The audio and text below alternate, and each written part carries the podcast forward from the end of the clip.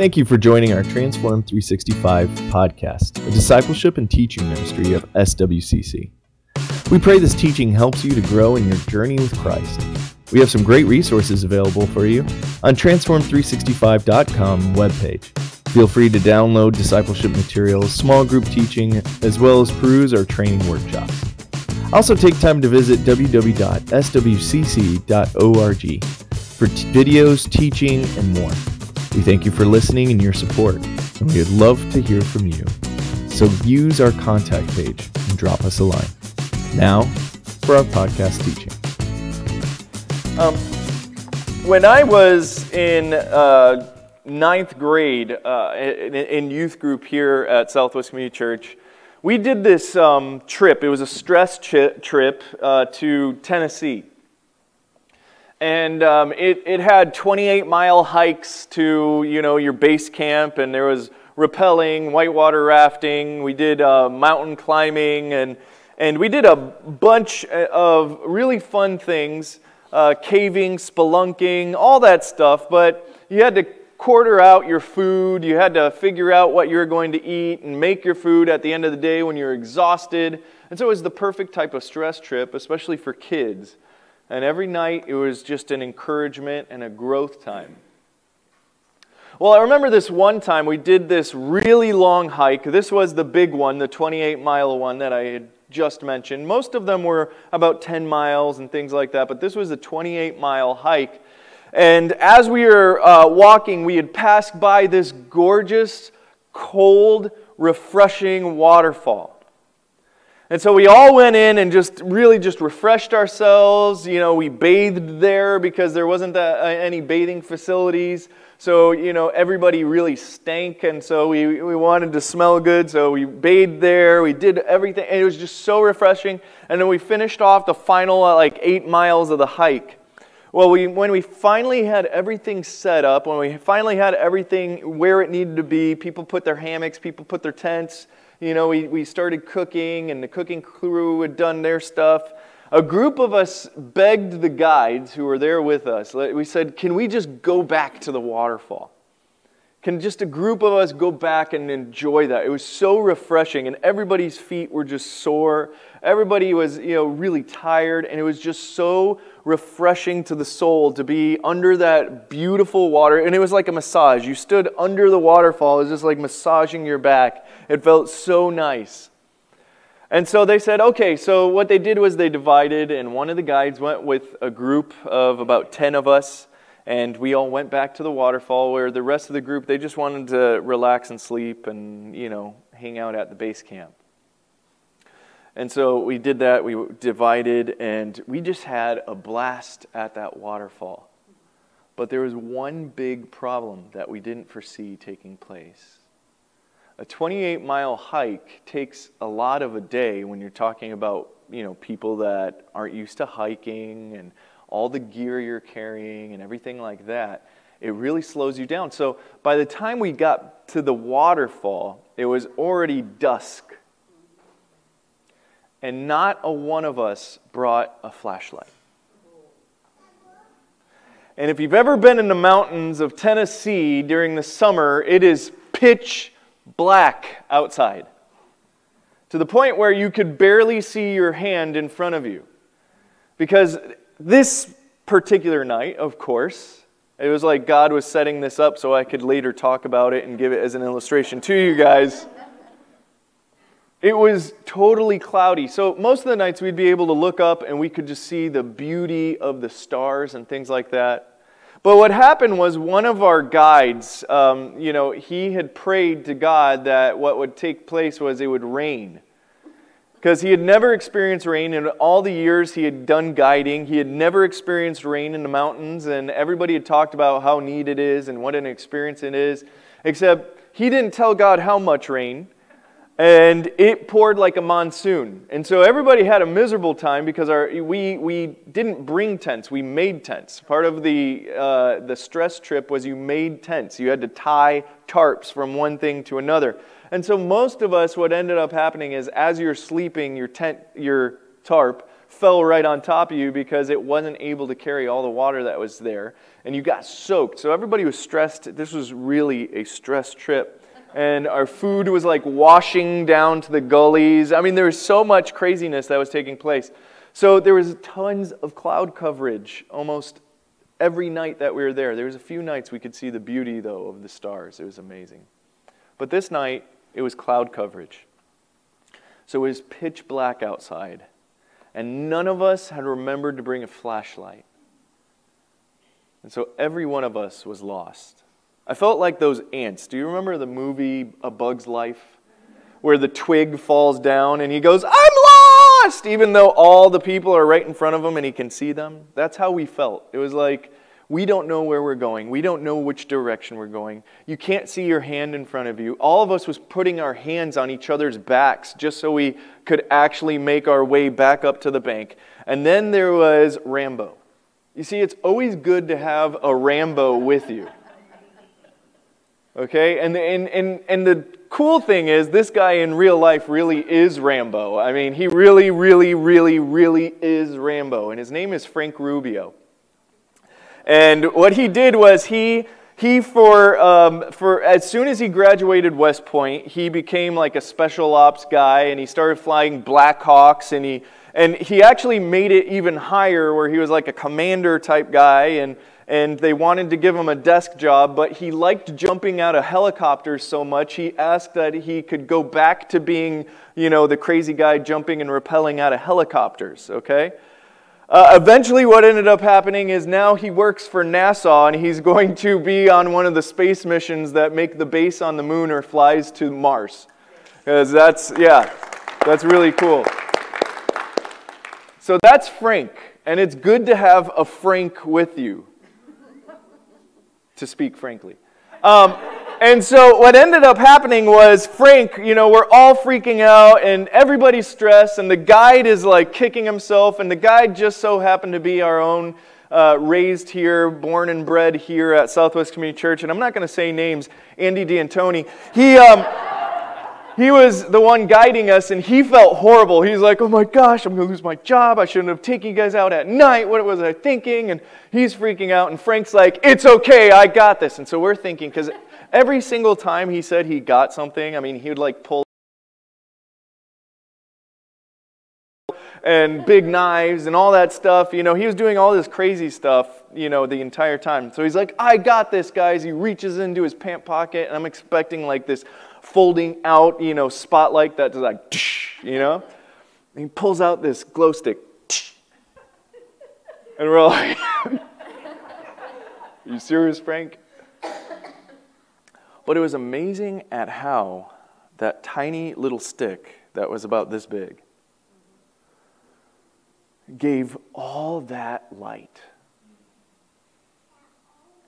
And amazingly, the ten of us were able to crowd around one another, around Frank, as he led us back to the base camp. Now, just to explain a little bit of this, is that to get to the waterfall, you had to follow the exact place and footing of the trail, or you would fall probably to really maim yourself on the sides.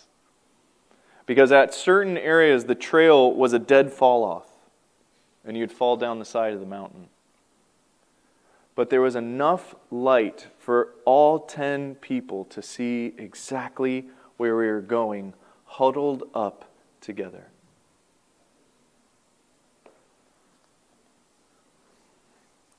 In John chapter one, verses four and five and nine, we're going to skip around a little bit.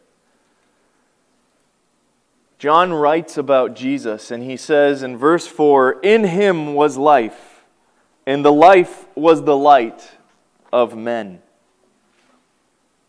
The light shines in the darkness, and I want you to think of that experience that I just shared with you in, in the, in the high mountains where no one should ever go because you hear dueling banjos at night and it really freaks you out, you know, the bing, bing, bing, bing, bing. I mean, it's it's really creepy out there when you can't see.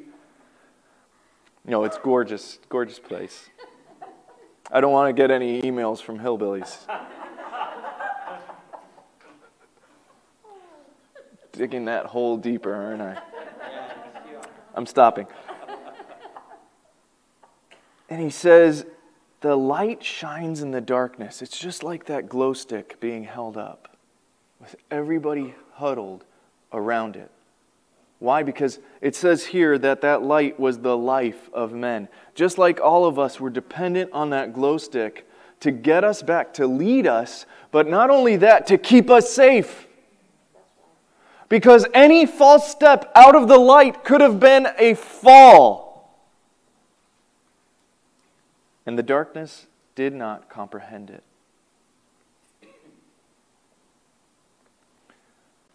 Verse nine, there was the true light, which coming into the world enlightens every man.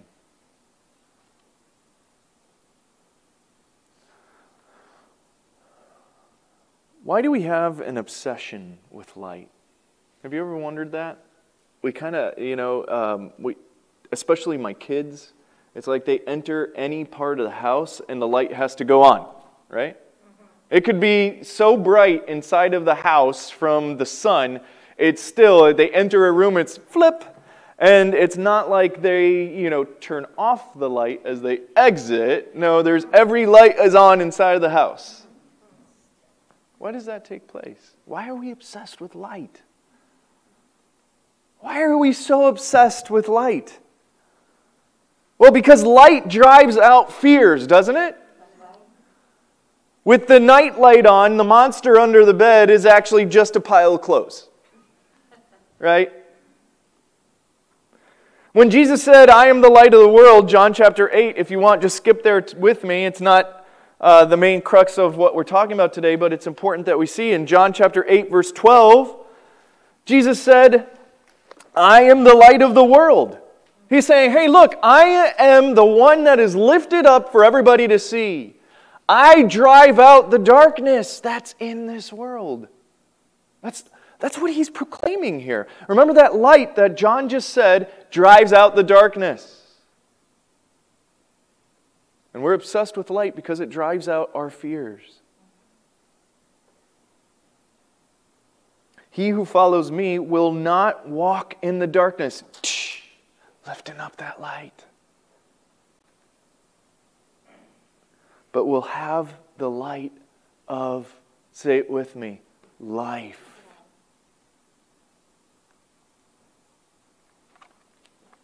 Jesus took away our fear because we all had a fear. It was the fear of death. Why? Because he shined light on death. To the point where now we do not have to fear death because when we die, it is the beginning of something beautiful in him. When we die, we don't stand condemned. We stand living in him for all eternity.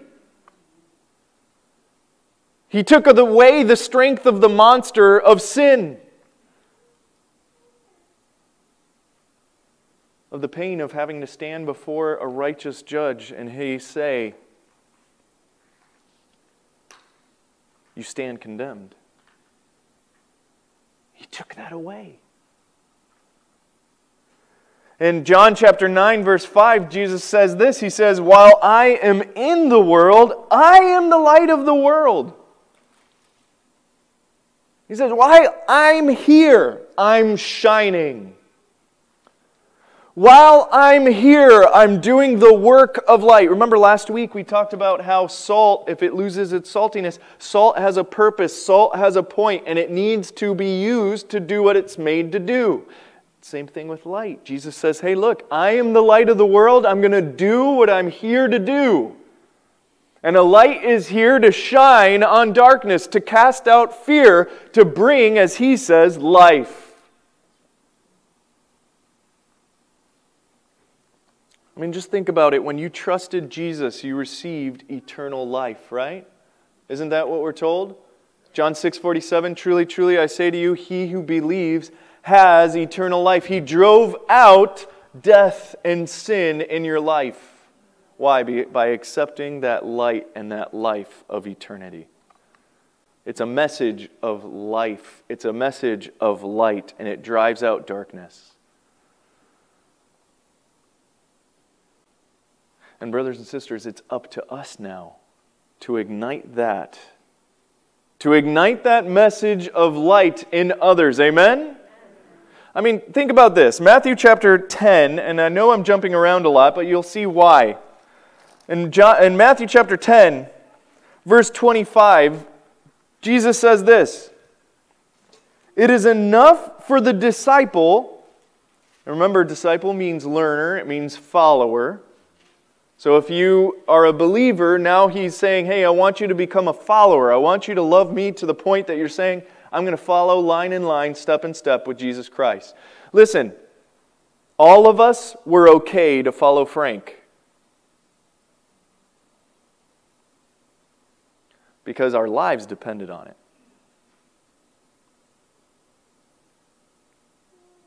My safety depended on it.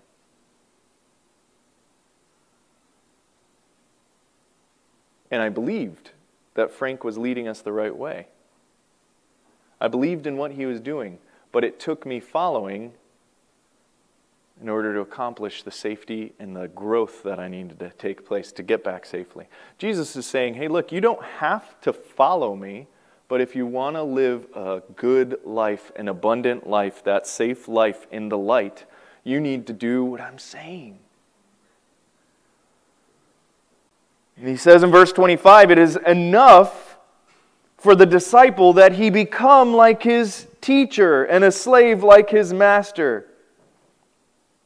And he goes on and he says, hey, look, they, they didn't like me. They called me bad names. They called me Beelzebub. Basically, they called him the devil.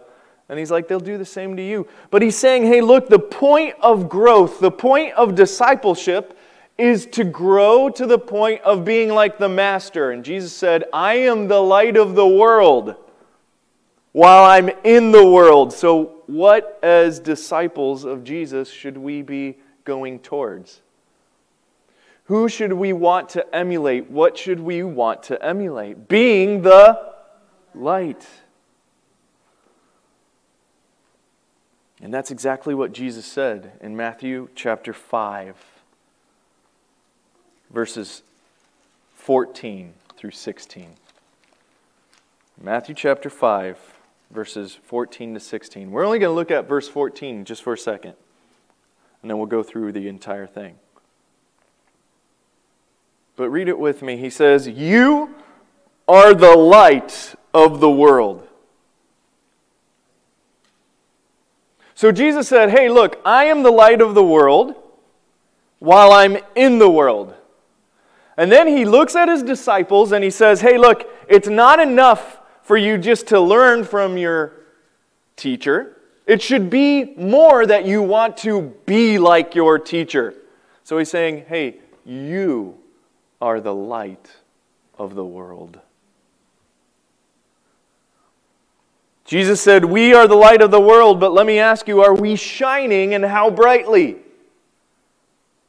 Is it enough where people want to huddle around us because we are guiding them where they need to go? Is it because they see what we're doing, they see the direction in which we're headed, and they're saying, you know what, if I'm not in the light of Vince, if I'm not in the light of Carmen, if I'm not in the light of Eddie, I will fall off and sheer off and be hurt in my walk because I'm going to be stepping into darkness. How brightly are we shining? And are we coming up with that light that lasts? Because we'll get into that in a second. Sometimes, as believers, we hide.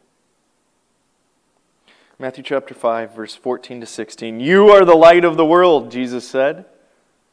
A city on a hill cannot be hidden. Nor does anyone light a lamp and put it under a basket, but they put it on a lampstand, and it gives light to all who are in the house. Let your light shine before men in such a way that they may see your good works and glorify your Father who is in heaven. God's divine purpose for your life and my life is His glory. Amen? It says in verse fourteen that God has set up His people, believers, His followers, to be a city on a hill. And what does that mean? Well, as Jesus is saying this, I want us to think of where He's probably gazing towards. He's sitting on a mountainside, and remember, he said it says in, in Matthew chapter five, verse one, that He gathered His disciples to Him. His disciples are listening to Him, and He starts telling them what it means to be a disciple and a follower. And, and He begins to tell them, it says. And He goes ahead and He stru- instructs them from chapter five, six to seven. And He's probably looking off towards Jerusalem as He's saying these very words. Jerusalem was a city that was built up on a hill. Jerusalem can be seen from any valley, from any mountaintop, from any hill. It's the, it's the city that was built where Abraham offered his son Isaac. Where God looked at Abraham and said, I am going to make from you a great nation. Where God promised to keep His people. And anyone that would bless them, He would bless. And anyone that would curse them, He would curse.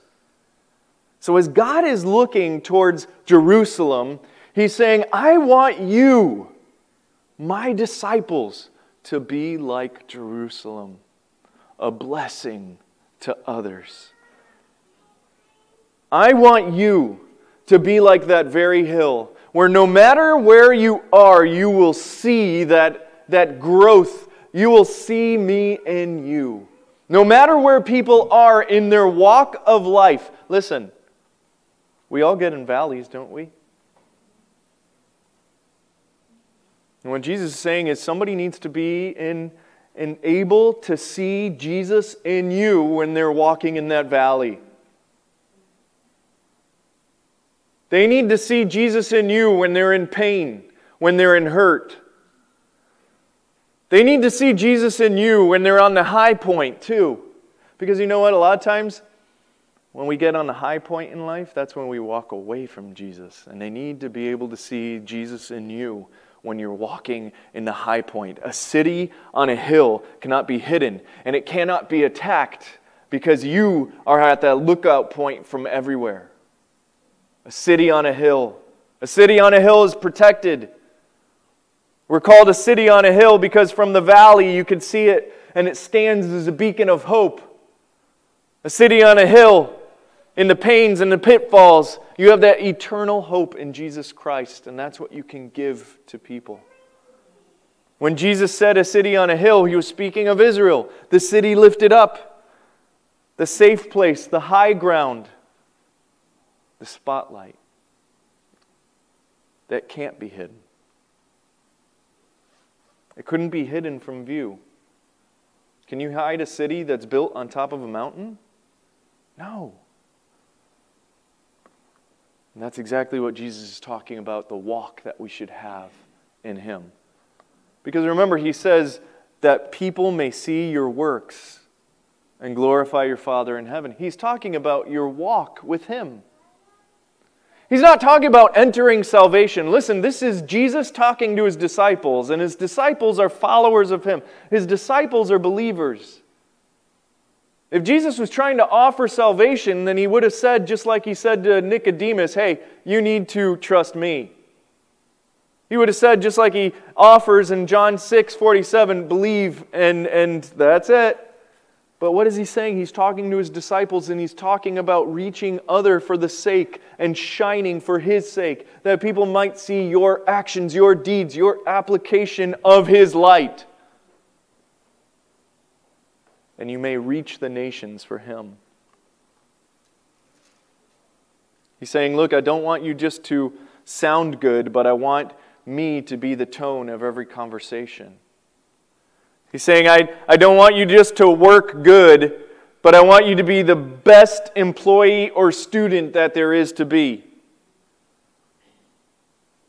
Not just to be a good boss, but to lead by example. He wants you to be seen so people look at you and understand what it means to follow Jesus. Not hidden, but fully on display.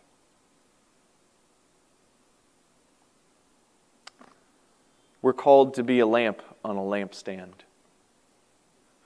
In verses fifteen and sixteen, let's read it one more time. It says, "Nor does anyone light a lamp and put it under a basket, but on a lampstand, and it gives light to all who are in the house." He's saying, hey, look, I want you to be lifted up and be seen for the actions that you are doing.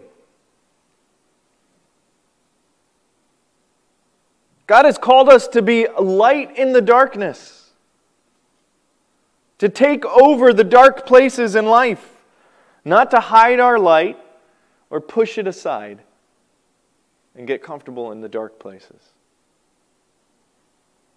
Not to be a closet Christian, but a committed follower. He's saying, don't live a life of contradiction. And what does that mean? What do I mean by a life of contradiction? He's saying, light the lamp and don't hide it. He's saying, live out your purpose. I mean, think about it. Back then, if they lit a lamp, if you did that, everything had cost. Just like today, except to, usually we don't connotate turning on a light and cost, do we?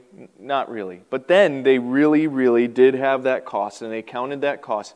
They had the wicks that they had to buy for their little clay pots that they made.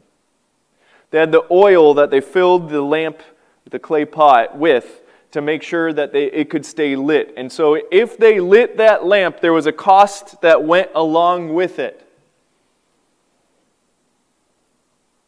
And so you wouldn't light a lamp and then hide it. No, because it contradicts the purpose of lighting the lamp you want to see.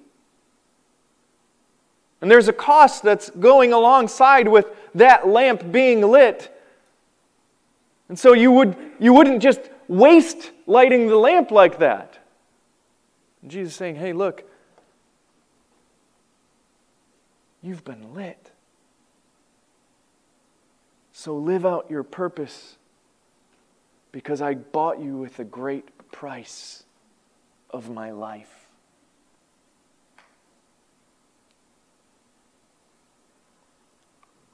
The point is to be seen. The point is so that people may see your walk, your talk, and how it lines up with Jesus, your Savior. Amen? Amen. Because we are created to shine.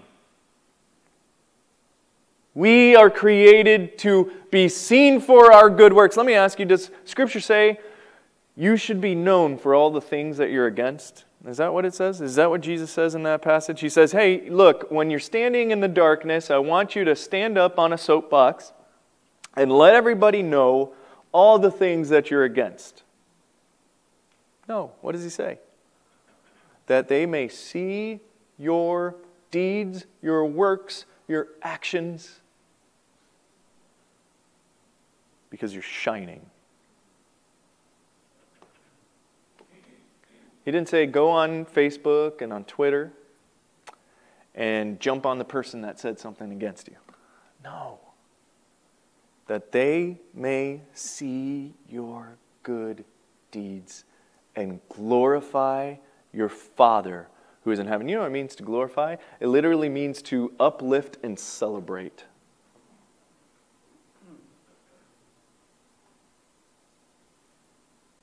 When Joseph rescued the Egyptians from famine, Pharaoh said, Yahweh is the true God above all other gods. You know what he's doing? He is glorifying the Father in heaven. When Nebuchadnezzar was eating grass like a crazy man, an ox in the field, and he finally said, oh man, you know what? I'm tired of this. I've been brought to my lowest. what Daniel told me is true. He looked up and he said, there is no God but the Most High God of Israel. You know what he was doing? He was glorifying. It was all because one was a mouthpiece, one was acting. You see how that comes together when you're living the light? We are to be a light to this world in this dark time. Look, all of us are uncomfortable. All of us are cranky. All of us are wearing masks for eight, ten hours a day. No one likes it. But you can be the light. Shine like the light. Shine like the purpose that Jesus has placed in your life, to be a city on a hill that cannot be hidden, a light that is lifted. You ever seen a floodlight in the middle of pitch black? It's really neat. Really, it really is a work of art if it's installed correctly. I'm sorry, I used to work as an under electrician at one point, so that sort of stuff, I'm like, oh, that's great. Um, when most people would look at that and be like, it's a light, I'm like, oh, wow. But I remember um, this this one year, uh, I used to take the kids back when I was the youth pastor. I would take them to a place um, up in Alva, Florida. It was a little Methodist camp out there. They would rent it out to us. We'd put on our own things, and it was great. It was just a great time of growth, and it was the youth retreat. And I re- they had this basketball court, and it was just a half court, tiny little thing. And they had this giant spotlight over it. And at night, we used to go out there and we used to play basketball. You remember that, Looch? Oh, man, it was so much fun because the place would be pitch black outside, and you could flick that switch, and all you could see was the basketball court. And it, sometimes it was a little freaky because if you missed your shot and you had to run into the field to go get the ball, you were running into pitch black, and there was those orb spiders out there that at night they would do these crazy webs from the the oak trees, and so you'd, you'd just hear somebody running to get the ball going, oh, oh, gosh, oh, oh, it's on me, you know? So no one wanted to miss the, the you know, the hoop. But you see, a floodlight is designed to illuminate the darkness. It's designed to only bring into focus what it's shining on. A floodlight, when it's properly installed, you don't see the fixture. You don't see what is producing the light and living that light. When you turn on the floodlight, you don't sit there and go, oh, you know, that's a beautiful design of lantern. I really like that they... No, it's the light shining on that basketball court. And our life being lived for Christ is so people don't see us, the lantern. It's so that they may see your good works and glorify your Father who is in heaven. That they don't pay attention to the person, that they pay attention to the one who has enlightened that person, amen? Because we live for His glory. So men may see the light. People may see the hope of Jesus living in you. And not praise you, but praise your Father in heaven. Glorify Jesus for rescuing you and dying for you. Amen? Amen. The goal of every follower of Jesus is to bring glory to God. To shine so brightly for Jesus that they see Jesus in you. That through your works, through your words, through your action, through your very life,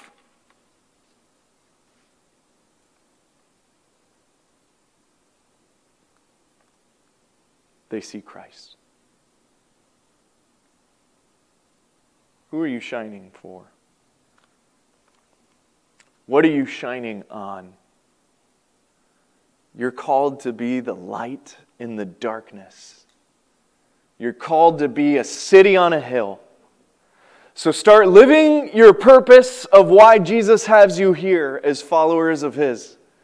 Start living your purpose as that lamp that's lifted up and not hiding.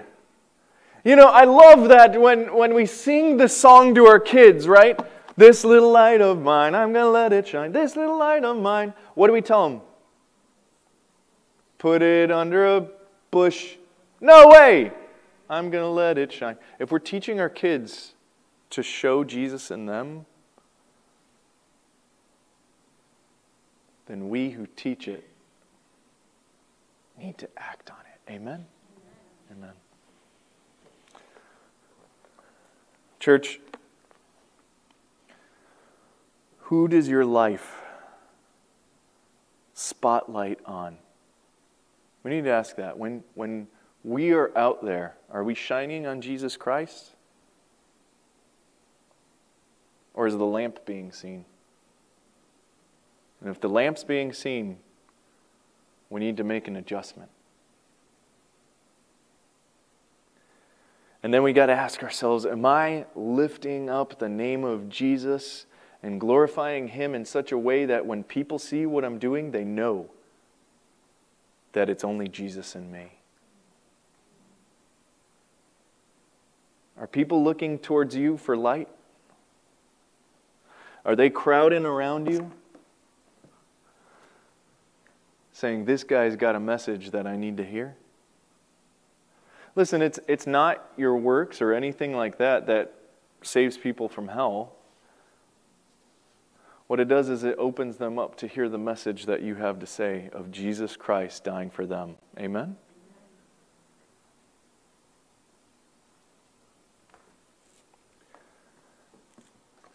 Look, the truth is none of us is perfect, and none of us would be perfect until we see Jesus face to face. And none of us can judge any other person based on their sin. And though sometimes I read things in the news and I'm like, oh my gosh, I can't believe that horrible, terrible person.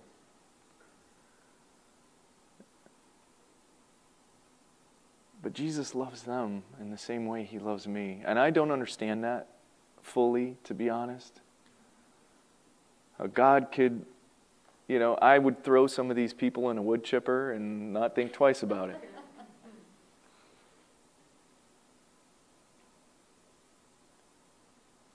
But Jesus died to rescue sinners like me. And really, when we share the light of Jesus Christ, you know what it really is? It doesn't matter what the person looks like. They could be covered with tattoos from top to bottom. They could have horns, you know, because they're doing that now. They can have holes all in their ears and in their tongue and on their face and everywhere. It doesn't matter what they look like and what their past is. They could have been a gangbanger at one time. They could be a current drug dealer. It does not matter. What it is, is I am a peasant. I am a, a beggar that has found food, and I'm telling them where to find food. Amen? Amen. And that's how we need to look at life. Is I found the light. I needed to share that light with others.